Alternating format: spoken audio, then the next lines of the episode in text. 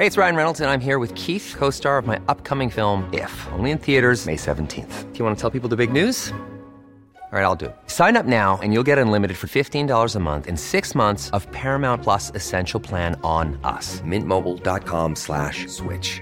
Upfront payment of forty-five dollars equivalent to fifteen dollars per month. Unlimited over forty gigabytes per month. Face lower speeds. Videos at four eighty p. Active Mint customers by five thirty-one twenty-four get six months of Paramount Plus Essential Plan. Auto renews after six months. Offer ends May thirty-first, twenty twenty-four. Separate Paramount Plus registration required. Terms and conditions apply if rated P G.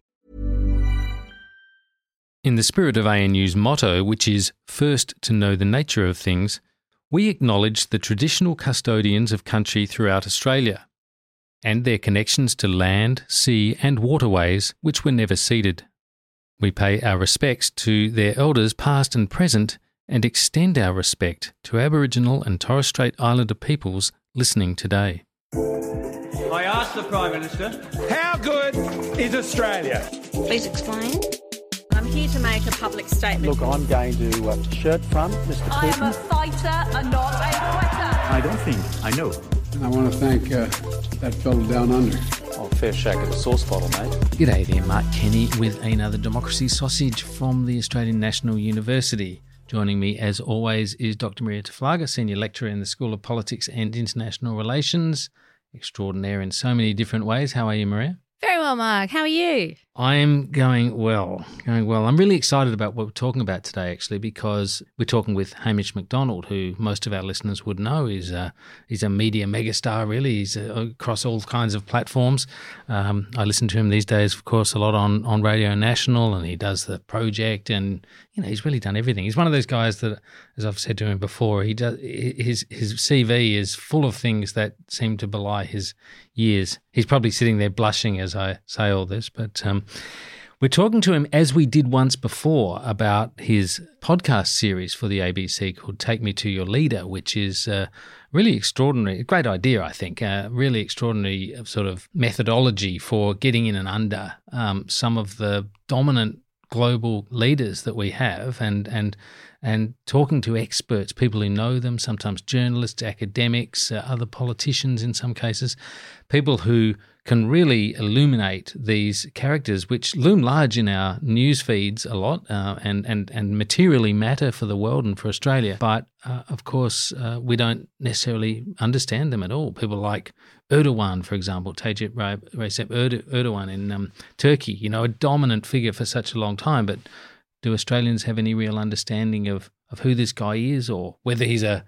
whether he's a sort of a pioneering democratizer or a or a strongman, um, you know, he's he takes different positions from um, not just from what we might automatically like him to take, but even apparently from what he would have taken earlier in his career. You know, so really interesting to um, to yeah, talk to a, Hamish. It's, it's a really useful device as well to sort of unpack how different political systems might operate or, or function, particularly ones that, uh, you know, like are not the United States and the U K, which seem to be the ones that most Australians are, are familiar with. Yeah, yeah, absolutely. But even there, we don't necessarily know the backstory. I mean, I've read a biography of uh, of Biden, for example, who's one of the people in in the new second series of Take Me to Your Leader. But, you know, very few people would have done that as a, as a sort of proportion of yeah, the Australian absolutely. population. But he's an absolutely critical critical character, particularly with events in the Middle East, but but of course with events in the U S and heading into the elections. Um, so um, might as well stop talking about Hamish and start talking to Hamish. Hamish, welcome to Democracy Sausage. Hi, good to see you both. Good to see you. And uh, so this uh, this list of leaders that you've gone with, Ursula von der Leyen from the, uh, the European Union, uh, Erdogan, as I said, Vladimir Zelensky, uh, Joe Biden, Emmanuel Macron, who's a um, such a fascinating figure. I, I've I've got a great interest in him. Bongbong Marcos from the Philippines. Uh, it's a great list. Um, how did you come upon it? Well, in a sense, we're always kind of trying to get a bit of a, a broad sweep of the globe uh, and and reflect and represent the different regions uh, and I suppose some of the, the different interesting threads that are unfolding and taking shape in the world today. And sometimes also we want to get a bit of spread of the gender breakdown as well, I guess.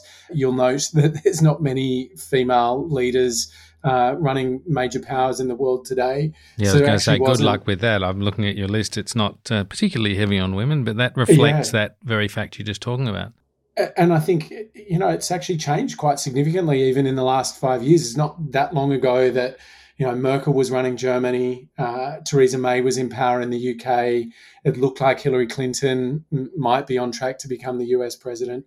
Uh, actually, there's sort of been a drop-off, certainly in terms of the major powers.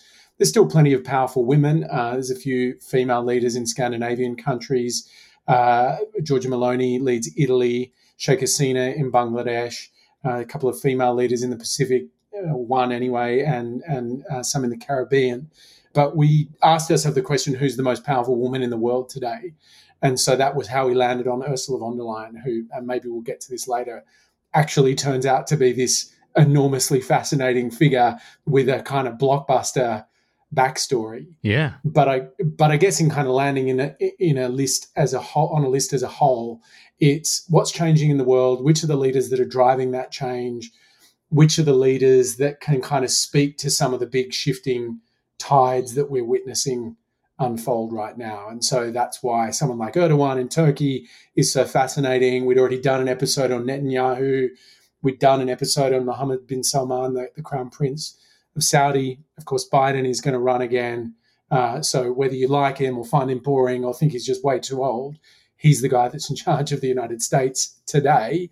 And there is, I think, a lot more to him than what we see in the in the day-to-day news cycle. Yes. Well, in the sense they'd want to be, um, because, I mean, I, I actually agree with you. I think that's absolutely right uh, about Biden, but they would want to be because the, the the the sort of shadow of a man that we see stepping up to the lectern, um, you know, gingerly and, and, and, and sort of slurring his words a bit and and and mostly using scripts and then very slowly moving away again, uh, you know, short-stepping it away from the lectern.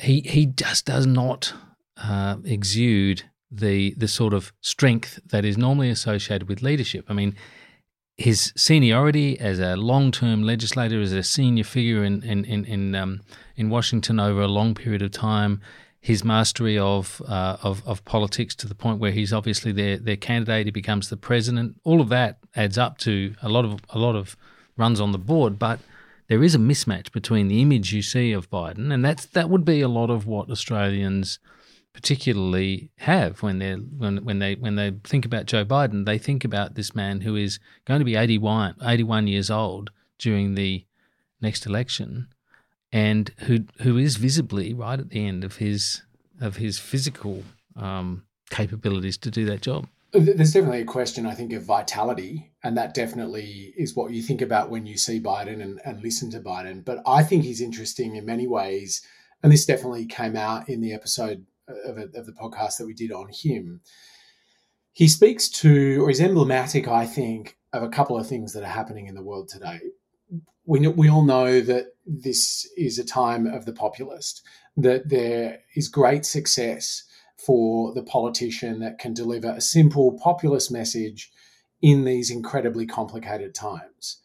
The question, though, is does the populist deliver, or does the person that is the kind of more boring operator of the system deliver the solutions to the complex problems of our time? And I think that's why Biden is kind of interesting, passing a fair amount of legislation. He's clearly someone that knows how to operate uh, the the legislative process yep. in Washington, uh, but can he cut through the very messy and fractured noise that exists in social media and the media at large to instill in the population confidence in those ideas and the delivery of those policy outcomes? I think that's a separate question, but that's why I think he's kind of interesting. Yeah. I think one of the really nice strong through lines of the series as a whole is is a sort of contrast of generations, right? You've got uh, some leaders that have been there for a very long time in, in one function or another, right? Um, sort of towards the end of their careers, and then a lot of sort of new emerging leaders. And it, it does put up this contrast or spectrum that you've alluded to, right? Wisdom on the one side versus rigidity and an unwillingness to change. And for the younger ones, you know, a fresh perspective, a, a, an ability to kind of communicate and see possibilities, but also, you know, potentially dangerous naivete, right? I guess it'd be interesting to know what your sort of reflections on that are, having having done like this, this second series, but the ones in the first series as well. So I actually think my view on this is evolving somewhat mm. as we do this series, because someone asked me actually when we launched the first series, why do just the leaders? What does that really tell you? You know, there's obviously some kind of academic arguments and historical arguments that the leader them, leaders themselves don't really change much, that events are bigger, the geopolitical tides and sands are changed and shaped by, by I suppose, currents much bigger than just the individual leader. But I think we can all observe that in different ways, the international systems that have existed and been relatively strong throughout the course of most of our lives are breaking down. And that's in part because the biggest nations, the biggest powers are not instilling in those systems and orders and international bodies uh, the same degree of time and energy and, and money. And so they're just not working as well. We're entering this period of great power competition. And I think actually in that period of change, the leaders themselves do become more, more important. And I reckon the leader that stands out to me, certainly from this season on that score, is Zelensky. And obviously we all kind of know the story of him as this comedian actor that took the presidency in Ukraine and then became this wartime leader. There's a very kind of top line headline version of his story. But I think actually there is... There was much more revealed to me in the process of making that episode about uh, the kind of combination of the geopolitics as well as the individual, as well as the kind of cultural and historical lens through which you've got to observe the Ukraine conflict. You know, Zelensky didn't really speak Ukrainian until he became the president. And he's really only kind of learnt to speak it properly uh, since the war began and start doing his addresses in Ukrainian. He's Jewish, which obviously is, I guess, kind of noteworthy in the context of the history of, of Europe and its relationship with Russia. Uh, and this individual who's clearly charismatic but had basically zero experience and wasn't delivering particularly well as president once he got there, suddenly transforms in a moment through sheer personal grit, through his charisma, through his ability to cut through his... Now, even though he's on the same kind of side as Biden in this conflict with Russia, um, he's almost the antithesis of Biden, young, charismatic, inexperienced, but able to stand up to Russia and actually force the hand of the West, force the hand of Biden.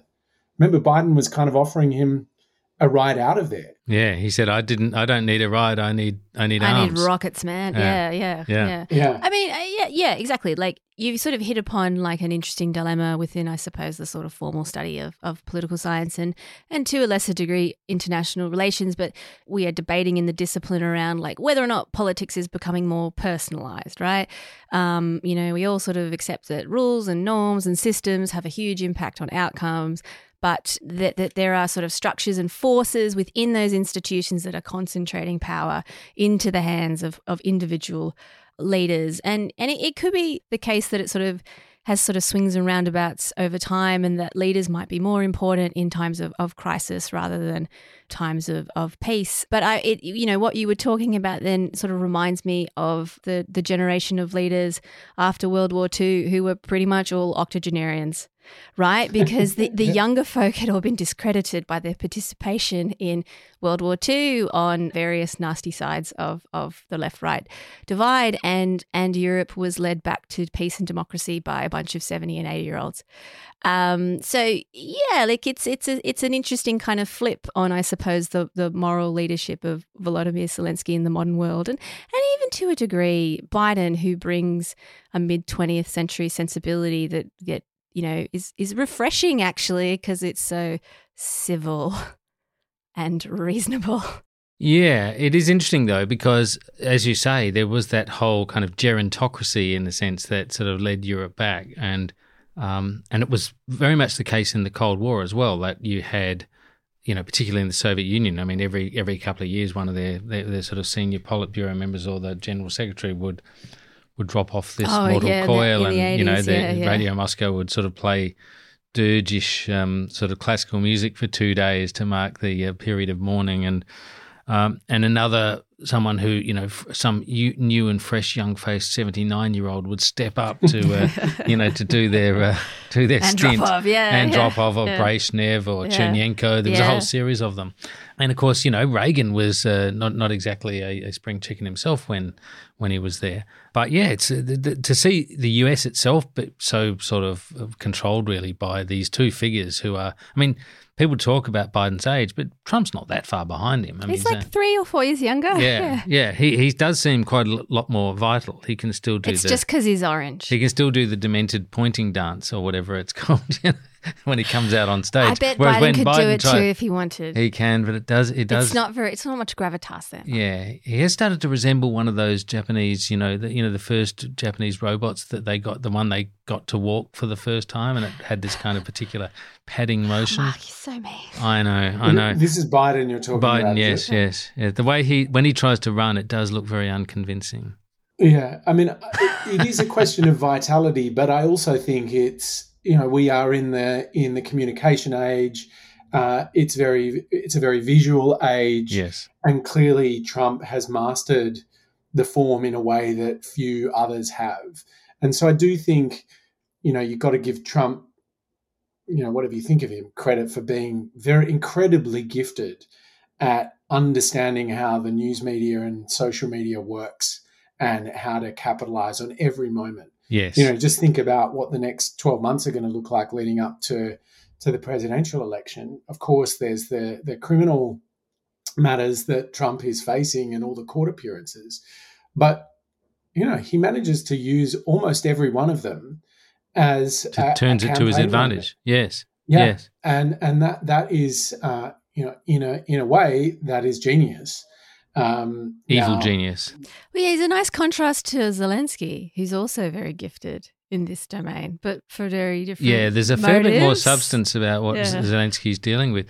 Can I ask you, Hamish, did I know that technically he's not a leader, uh, Trump, because he's because all of the people you've got are actually chief, like government, you know, chief executives of governments, as it were.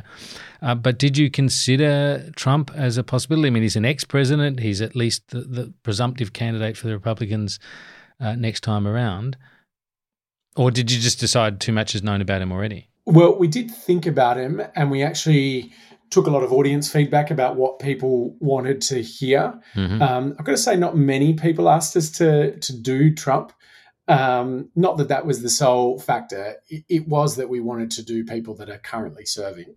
Yeah. Uh, and so uh, I also think the reality is that for us in Australia, there's there's so much news from America and the U K. Yes. And we did want to use this series, I, I guess, to kind of put some bedding underneath a lot of the other stuff that is in the news all the time. Yeah. So I think all of the figures that we've covered, you probably hear about quite a lot. Uh, you know, if you're listening to Radio National Breakfast or kind of consuming some of the, the main kind of news media, you'd be hearing these names crop up pretty frequently, but uh, possibly don't know that much about, or, or or maybe if you do know something about them, have a fairly kind of flat or one-dimensional perspective on them. And, and so really what we were trying to do was kind of add layers of understanding so that if you are engaging with the news or hearing about them in the news, you've got this kind of backstory that helps you think about it. Yeah. Like I think yeah. now, given the situation in the Middle East, you know, I now think about Bibi Netanyahu with a slightly different lens, knowing the backstory of his family situation and, you know, his brother's loss of life in um, military service, how much that shaped him, how much it was used as a kind of platform for Bibi's return to politics. Obviously, he's been Prime Minister a number of times now, but also uh, just the role and the intention around coalition building in, in Israeli politics that led to these judicial reforms, uh, which have consumed so much of Israel's political discourse for the last eight to ten months.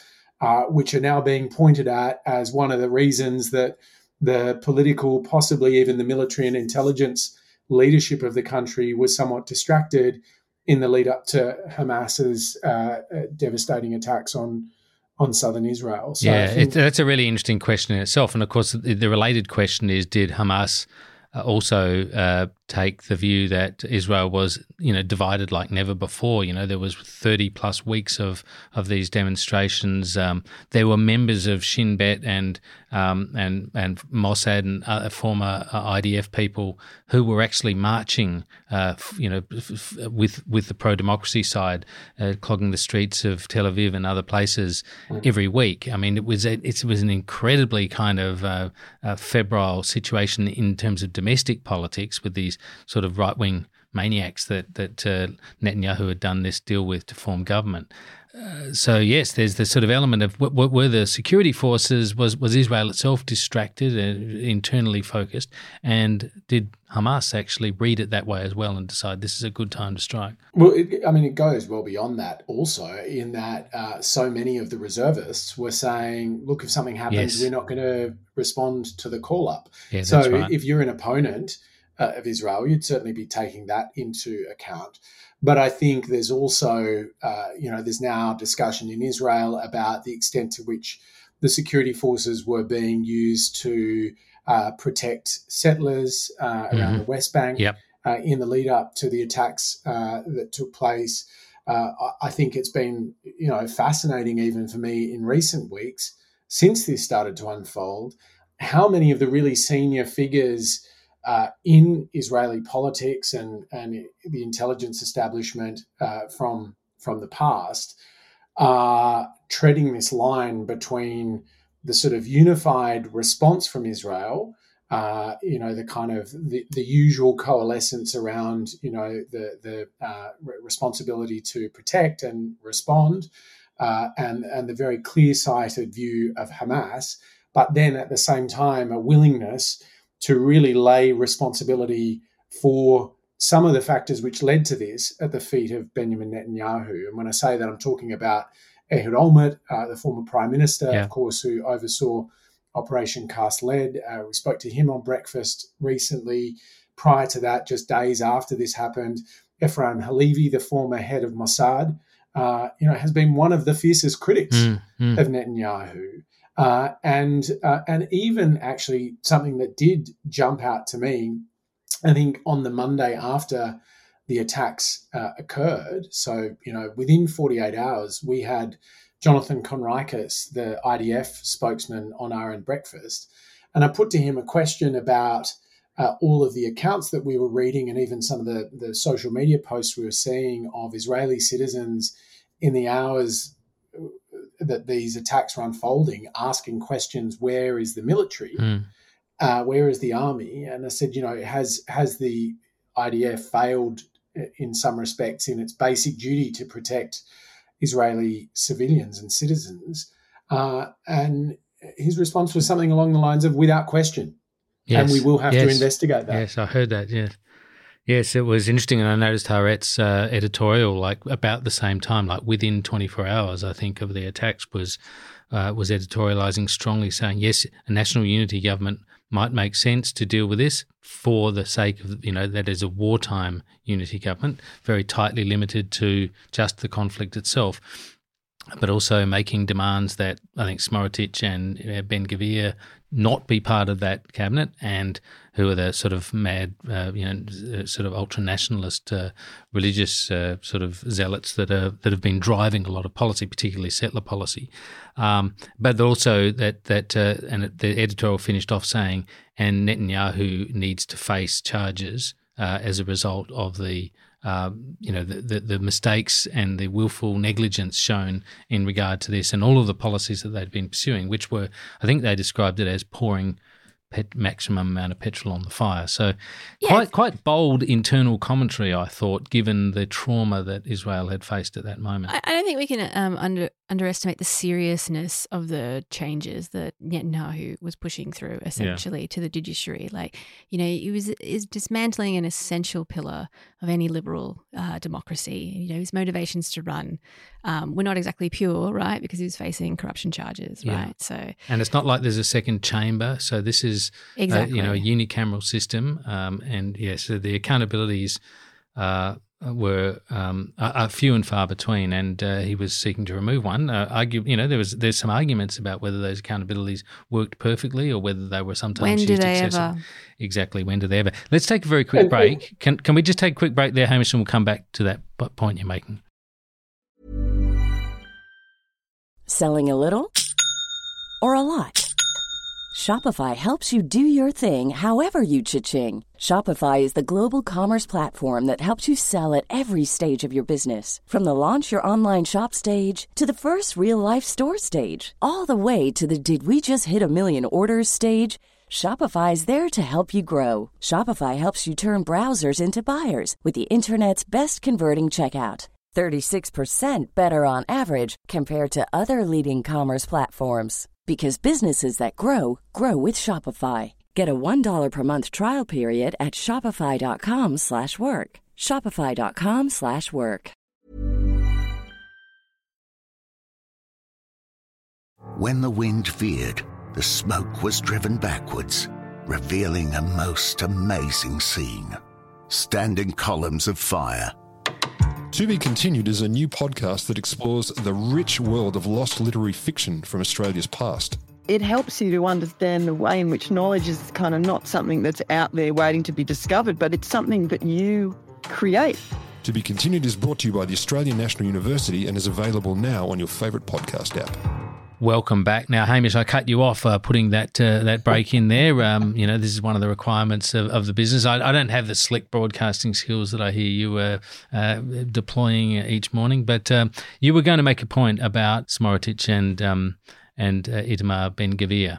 Yeah, all I was going to add was that we, in that episode that we did on Netanyahu, if you're listening to this and trying to wrap your head around all of the the names and characters and figures and developments in Israeli politics, uh, prior to the these most recent Hamas attacks, um, there was a fairly lengthy discussion about Itamar Ben Gvir, his history, his record, and why it was his criminal causing, record, as in, uh, yeah, and why it was yeah. causing such consternation, even in the early stages of the, this coalition building that that led to Netanyahu forming government and and then implementing these uh, judicial reforms that have caused so much of the the I suppose distraction in Israel uh, throughout the course of this year. Yeah, yeah, no, it's a good point. And let me let me just go back to, just by way of sort of um, uh, going into the second half of this uh, discussion, uh, the whole mechanism, you know, the idea of talking to leaders. So you were making a good point before about how some people might have thought you could look at systems or whatever, and Marie, you addressed this point as well. It strikes me that the, the people themselves are a great window into the way those political systems work. You learn a lot from learning how someone has progressed through it to become the leader itself. That that that's quite instructive from that point of view. It's also extremely accessible. It's a, you know, it's a very human way. People like to engage with these things in human ways. And as you say, Maria, um, you know, it's all very well to talk about rules and norms and structures and, and these things, which are in a sense ways of, you know, sort of baffles really for stopping excessive personalisation of of power. But uh, but at the same time, we, we're seeing this trend all around the world, aren't we, of, of um, uh, you know, personalities being key, the sort of presidentialisation of politics. We've even seen it in Australian elections. Uh, yeah, exactly. And it is a, a concerning trend, which is linked um, to sort of the sort of populist um, movement. I mean, I guess the one thing I would sort of say about this, beyond what you've already said, is that the, these things tend to come in, in cycles, and they tend to they tend to go together, you know, in a loose historical sense with with you know poor economic times, right, mm. or, or, or crises, which often can show this uh, this sort of a fragility of um, liberal democratic systems that are really dependent on norms, right? I mean, if you don't have norms, you don't have anything, basically. And you mean, you mean norms of their behaviour or norms of? Well, Norms well, of the system and yeah. norms of their uh, of an individual's behaviour. I mean, a norm is only reinforced and perpetuated if most actors in that system are are actually following it, right? And and I mean, and what is interesting about leaders, and and I think this series actually can demonstrate this, is that leaders are like these interesting critical actors that have a lot of scope and capacity to either be bound by limits, you know, and Trump is experiencing the the harsh reality of institutions hitting back. They're slow, but they hit hard, right? Yeah. But also, right, you know, a leader like Trump or Ursula um, von der Leyen, I think that's how you say her name, like they can also be very creative and stretch institutions, sometimes for ill, sometimes to the good, right? Yeah, you know, sometimes for re- for reform purposes, to make Pre- them work better. Precisely, yeah. Because you, if if some, if nothing ever changes, it becomes uh, rigid and, and brittle and, and it will shatter. Mm, mm, much like our Constitution may. Uh, Hamish. Well, I think a really simple way of thinking about that very point that's being made is how many leaders can you think of today or in recent history when you cast your eye around Australia and the world, leaders that that overtly pitch to voters, the system's not great. I'm here to drain the swamp, or I'm here to change the system. I'm here to, you know, fight against our membership of a particular union and the bureaucrats that are ruining our lives. It's become a, a salient and powerful political message, yeah. um, to put it in those same terms, fighting against the norms and actually offering to unpick them or uh, make them work better.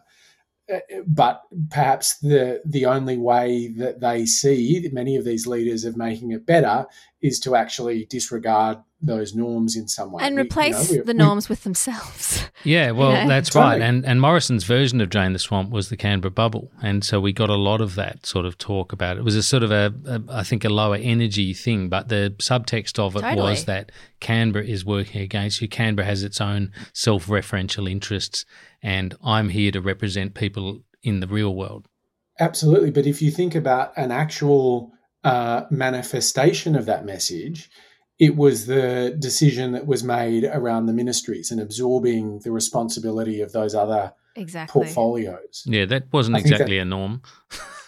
well, well, no, no, the, I mean, it, it, I mean, it is. It's a convention, basically, right? No, no, Which no. Is, what I'm yeah. saying, his actions. Not, oh, no. I see. Yeah, yeah, abs- totally. That was norm busting. Yeah, yeah, secret that, norm busting. That's what I'm saying. Yeah. You know, I, I just think that's a, that's an actual, you know, tangible bit of evidence yeah, I agree. Of where someone who sees maybe the problem and the label is put as the Canberra bubble, uh, but actually when it comes to it, someone that's very willing to kind of break from those norms and do something that's actually quite unconventional. They might have a good reason, they might have a good intention behind it, uh, but you know, I think without question, there's, you know, there's obviously been a, a great deal of criticism both from within the coalition and outside of the coalition. Uh, about those those decisions, not least from the ministers who who thought they were doing their job on their own, who got usurped. Yes, who got deceived and usurped. But I mean, let's let's be frank about it. The using terms like drain the swamp and uh, the Canberra bubble, they are a shorthand argument for for essentially stepping outside of norms, for essentially uh, subverting structures and and overcoming them, and and usually for amassing power. Uh, and yep. those norms are what protect us. Those conventions of behaviour are what protect electors, and they yeah. may slow down decision-making in some places. It's not always a bad thing. Not always Often a, a bad good thing. thing. Now, look, Hamish, I want, what I want to do now in, in the time we've got left is, because there's just so many fascinating stories in, in here. You mentioned at the start, and I liked the fact that you did because it was one of the things I wanted to go to, I suspect you too, Marija, and that is Ursula von der Leyen. This great backstory that she has. Do you want to talk about that or do you want to? Uh, have yeah, love to talk about that. And I, I, in a weird way, I think it's a very natural flow on from the conversation we're having right now because she's actually an example of someone that has kind of risen above the role and almost risen above the norms. Yeah. Or has used the norms in a in a. She's made more space. Yeah, yeah, she's rewriting the ambit. Yeah, so mm. she's the E U Commission President, which is a boring title. Yeah. But she's loosely referred to as the President of Europe. Obviously, Kissinger famously asked the question, if I want to call Europe, who do I call? There's never really been an answer to that question. Probably it was Merkel for some years, uh, but there's never been a clear and decisive response to that question. I think if you're a, a world leader today, there is a very clear answer, and it's it's Ursula von der Leyen. And she uh, got to the role actually not with the backing really of her old boss, Angela Merkel. She got to the role with the backing of Emmanuel Macron. Now, this role is effectively the executive that represents all of the member states of Europe. Tricky role, as you would imagine, mm. but often the big powerful leaders in Europe want someone in this role that is a bit weak, because they want to actually manipulate them. And in a sense, that's how Ursula von der Leyen got there. She'd had a career as a domestic German politician.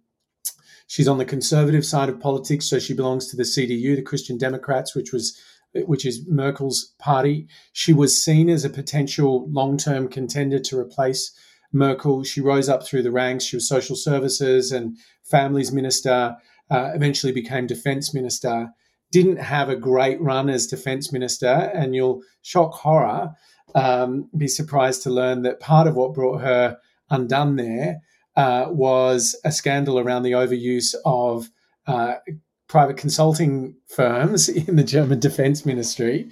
Who would have uh, guessed? And she then kind of bowed out of domestic politics, made a run for the presidency of Germany, which is a, a more ceremonial role. Uh, so the chancellor is the head of government, the president, mm-hmm. head of state. Uh, uh, she didn't land that, and it was really seen that she that might be the end of her run in German or in politics. And so then out of nowhere, Macron backs her for this role.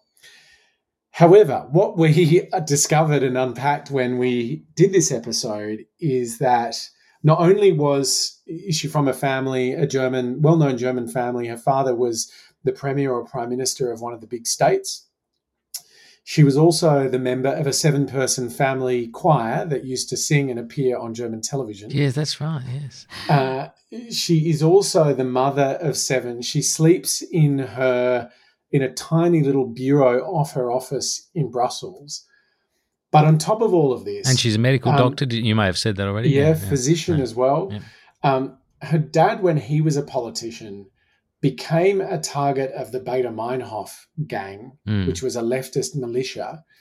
And as a result of him being targeted, she was also targeted and had received death threats. And so when she was going into university, her family decided that she was going to go and live in another country under a false identity. Mm. So she actually lived um, as under the name, uh, pseudonym of Rose Ladson in London while studying at the L S E. And what was genuinely amazing in the podcast that we episode that we did was that we had um, Jacek Rostowski, who's the former Deputy Prime Minister of Poland. He served uh, in the Polish government at the same time von der Leyen was in the German government. They ended up in a around a conference table in Davos together one year. And he kept looking at her in these meetings saying, I know you from somewhere. I, I swear I've seen you before. And he's asking her all these weird questions about whether she's Prussian or whether she's this. And he's trying to, you know, connect the dots in his own mind. They break for lunch, then they come back. And he says, I've I've got it. I know who you are, but I know you as Rose Ladson. And yeah. She kind of almost fell off her chair. She couldn't believe that he was putting this all together. And so Jacek had lived in London with his mother, and they had had someone living in the flat above them at the time, and it was this Rose Ladson who was there kind of undercover fleeing the Baader-Meinhof gang. And so and, and who was so relaxed it, about it, notwithstanding the circumstance of why she was there and why she was under a false name. She was so relaxed. She kept leaving the door open when she came yeah. home. So so Jacek and his mother got a cowbell and tied the cowbell to the door on a string so that when she was coming and going, she'd remember. She'd remember to audio alert to, so, to lock the door. I mean, what I mean, her story um, raises another like big theme in your series, right? Which is dynastic power, right? And and we, you see a few manifestations of this in in the series um, as a sort of. as a sort of force to get someone elected or, or something that sort of shapes their, their political worldview. Like, yeah, can you talk a bit about that? Can you explain a bit more what you mean by yeah. domestic power? Uh, so, so like in the case of Bongbong Marcos, the fact that he is a Marcos is a huge uh, boost to his electoral appeal in, in one sense. And, you know, it's clearly had an impact in the case of Ursula von der Leyen, but not necessarily in the same way as, as for Bongbong Marcos. They're, they're very different political characters. Yeah. So, I mean, the, the Marcos thing is so weird. And I think I still, I mean, the episode was amazing, but I still don't think I understand how you flip the family name, mm. given the reputation and record of Marcos Senior. Of course, uh, you know, the family be- fled with allegedly billions of dollars. They never really saw justice. Uh, Marcos Senior died overseas in Hawaii, and then suddenly, you know, Marcos Junior is back um, running for the presidency and wins. He's back and he's respectable. This- norms. It's norms. Lack of so, them. Yeah. Yeah. I mean, just to sort of tie these conversations in a, into somewhat of a bow, not that they all um, fit neatly, but I think what is fascinating about Bongbong Marcos is that he does appear to be observing the norms more so than his father did, and he's made this kind of pledge that he wants to restore the family's name. Now, what the norms are, I think, in the Philippines is perhaps more loose than what, you know, they might be in other democratic countries, because there's been so many coups and so many changes to to the law, the actual laws. But he does seem to want to observe uh, a lot of the both domestic political norms as well as the international norms. It's not as simple as sort of asking the question of whether he's pro-China or pro-the United States, but clearly the Filipinos see some virtue in upholding international law given the contest in, in East Asia. Uh, and certainly, you know, countries like the Philippines really have to navigate uh, the whole question of maritime sovereignty very, very carefully. You know, they're much closer to it even than what we are. So if you think about the conversations we have about freedom of navigation and the role of China in the in the South China Sea, you know, this is very ple- present to them. And, you know, he does seem to be displaying, you know, a reasonable amount of desire to make considered decisions, uh, justify the decisions to the public, and take part in a kind of responsible, respectful international dialogue around some of the big issues facing his country. Now, is he perfect? No. Uh, are there going to be people that say, you know, there's still issues there? There's definitely people that have a view that the Marcos family still needs to, you know, face justice. So it's not a simple response, but you know, to to the discussion we've been having about norms, I think he's an amazing case study. Yeah, that's right, and it will be interesting to see if that if that continues or whether it follows uh, some sort of Erdogan type of regression path, um, as has been the case with with uh, uh, some other leaders, including th- that one mentioned, uh, in places where they don't perhaps have the established norms that um, that are as robust as as maybe they could be. Just back on the on the von der Leyen point for a moment, before I want to just go to Macron as well, but uh, it, it strikes me that, you know, your point, Hamish, about von der Leyen uh, sort of c- coming under the radar, as it were, um, uh, mm. assuming an office or, or, or rising to that office as uh, as the E U Commission, perhaps largely because there wasn't a huge amount of uh, interest in having a very strong leader there. Those those major powers, Germany and France in particular, like to swing their own lead rather than be answering to the European Commission. Uh, but um, I wonder if there's a parallel with that, that that that some of these strong women leaders, these effective women leaders, have got there through that path. And I wonder if there's a parallel also with that tendency in political parties and political systems that are going through a degree of crisis or fatigue, and that's when some women have, as we know in the past, been elevated into those offices, and sometimes they've done surprisingly well. I mean, it, it sort of almost reinforces that kind of gendered, uh, the sort of embedded sexism in, in, in, mm. in political culture, and we see women getting there but sometimes not getting there because they are there to do some huge job, but because men have decided, okay, we've all had our go, the thing's turning to custard, let's...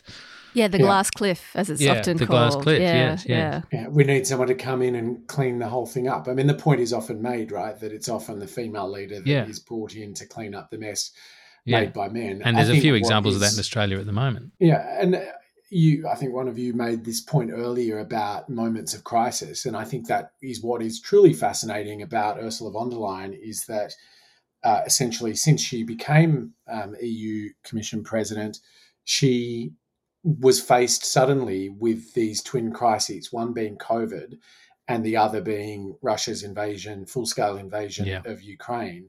And what these two moments demanded, really for, some would argue, the first time since the E U has existed in its current form, a pan-European response. Yes, yes. And so that was the moment that she kind of grabbed and didn't deliver necessarily on vaccines perfectly, but there was a, a solid pan-European response to procurement and, and the crisis more broadly.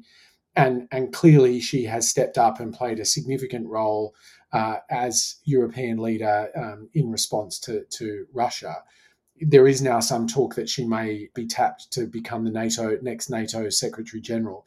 Jens Stoltenberg's been in that position now for um, multiple terms. There's been, just been extended for another year. He's in about the ninth be- year of his five-year term or whatever it is. Yeah, it may even be more than that, but yes, yeah. He's been there. He keeps getting extended. At the last summit, he got extended for another year. And there was some expectation that Ben Wallace, the uh, British Defence Secretary, who was quite popular, quite effective, there was some belief that he may get it. I think at the last summit that didn't get across the line, in part because the Europeans don't really want to award that role to a Brit. After they've and, pulled out. Yeah. Well, uh, indeed. Uh, well, I mean, they haven't pulled out of NATO, no, but yes, Europe, pulled out of yeah. Europe.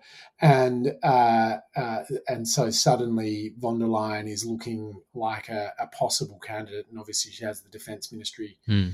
background. So yeah. uh, you know, she this is not the end for her. Well, let us hope not, because I think she's been a um, uh, uh, she's been quite a centrist force, and also, as you say, a very clear moral force in that uh, in that issue with um, uh, European unity around the response to the invasion of Ukraine. Uh, very much uh, interesting that some of your guests talk about her childhood, her adolescence, growing up in, in a Germany that has been absolutely wrecked, and being very critically aware. I think it was, someone described it as, you know, sort of almost genetically aware of the, the crimes of Germany. That very much influenced the way she responded instantaneously and viscerally to the invasion, you know, to another land invasion in Europe, uh, and and what that meant. So um, I think uh, it'd be it'd be very interesting if she's able to take on that NATO, NATO spot. We'll have to watch that one. Can we just quickly, in the last few minutes, turn to Macron, because I, he's a fascinating character. I, I I'm sort of, I mean, he's talked about as if he's quite seductive. I'm kind of seduced by him myself, I must admit. Although some of my French friends think that he's appalling.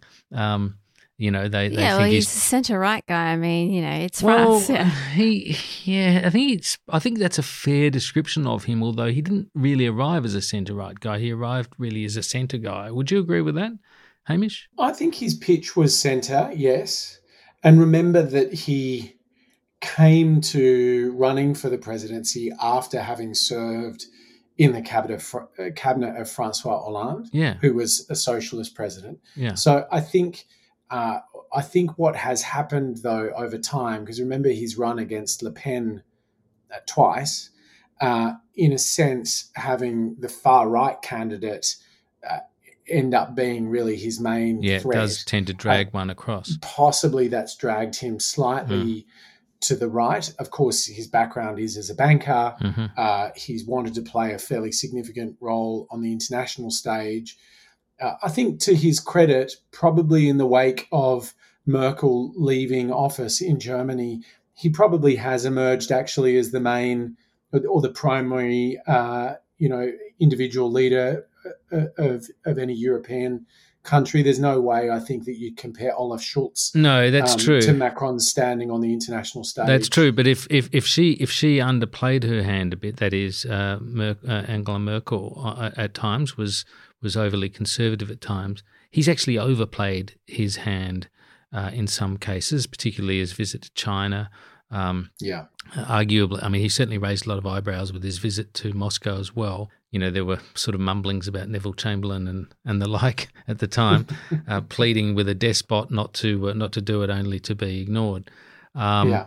But nonetheless, uh, yeah, I think that's probably right. But it's a, it's a more contested leadership than you would have necessarily said of Merkel um, at her peak. Yeah, absolutely. Uh, but I think, you know, certainly his childhood, his relationship with his family, his grandmother. You know, if you do want the backstory, it's all there. Yeah. Uh, I think it's definitely shaped him, even some of the kind of threads around him and his relationship with his wife, who was, uh, you know, a teacher when he was at school, a controversial relationship. We don't try to delve too much into the the kind of gossipy end of, of, of the personal stories. But clearly his partnership with his wife is a huge feature of his life and his leadership. And even, I suppose, the genesis of that relationship has has shaped some of the way he approaches life and the world and, you know, his ambition in, in many ways and his kind of um, chutzpah, I suppose, in terms of even, you might argue, foreign policy and some of the things that he has tried to do, but enormously po- polarizing. And there's a, you know, one of the participants in that episode is Stephen Brady, who was Australia's yes. ambassador to France when uh, the uh, submarine deal was done, not when it was pulled apart. But he's got some incredible stories about the way in which the whole submarine thing unfolded uh, and some pretty strong views about the way it unfolded. Or sort of was it was unpicked in the end, uh, and also about what the replica- repercussions are, which I think jumped out to me. You mm. know, he's of the view that actually Australia's free trade negotiations with Europe are in part being held up because of the French, because of institutional memory uh, around the, the whole submarines matter. Yeah, what did he say? Something like um, European diplomacy has a memory. Yeah, I think he said that there's a sort of institutional memory yeah. there. Yeah, um, and that it's uh, it, its ramifications show up in a, in a in a greater resistance, a greater sort of unwillingness to compromise in those negotiations. Mm-hmm. Because Don so, Farrell at one stage was the trade minister. Our trade minister was signalling that we were right on the cusp of, of a deal there, and, and then it's it's all sort of uh, sort of unravelled. And that's a long-standing French tactic. yeah. yeah, I mean, I, I, I think I remember covering uh, a the Canadian trade deal with the European Union, and there were like it ended up being a story about one particular group of farmers, either in Belgium or a particular corner in France, and it was like the whole thing mm. was being held up by this this one particular cohort and interest group um, that had a problem with the with the trade deal. And you know, given the the, the way the European Union works, that matters. Yeah, it does. I mean, you don't have unfettered access to being to calling onions. Cheese feta. Yeah. yeah, exactly. You know, so many different varieties. Yeah, yeah. yeah. yeah. Um, Hamish, thanks so much for for for uh, uh, coming on to talk about this. Uh, I think people will have had their appetites whetted and will be wanting to go and listen to these. They yeah, they, they should. It's it's a great series. Yeah, they're standalone episodes, so you can you can put them on, and they are really. I, I think congratulations on it, because not only is it a great idea, but I think you've gone and got some really terrific talent, some really good people to to um, have have good discussions and have discussions with each other, and you could you could really get a sense of the, even the participants learning things as they are having these discussions, and that's I think that's a you know makes for terrific listening and, and very informative. Yeah, I think my my favourite was the the the di- dynamic in the Philippines episode. That was great. Yeah. It went off. We, oh, yeah. It went we're off, certainly yeah. no stranger to a, to an informed disagreement. Yes, exactly. exactly. Absolutely. Well, that's it for this episode of Democracy Sausage. I uh, hope you've enjoyed this discussion. Um, you can get in touch with us, as you may hear me say from time to time, at our uh, email address, democracysausage at anu dot e d u dot a u. Until then, Maria. Thanks for, for listening, guys. See you next time. Bye from her, and it's bye from me, or however Ronnie. It's bye from him and bye from me? Yeah. No, it was, I don't remember. See you, Hamish. See you later.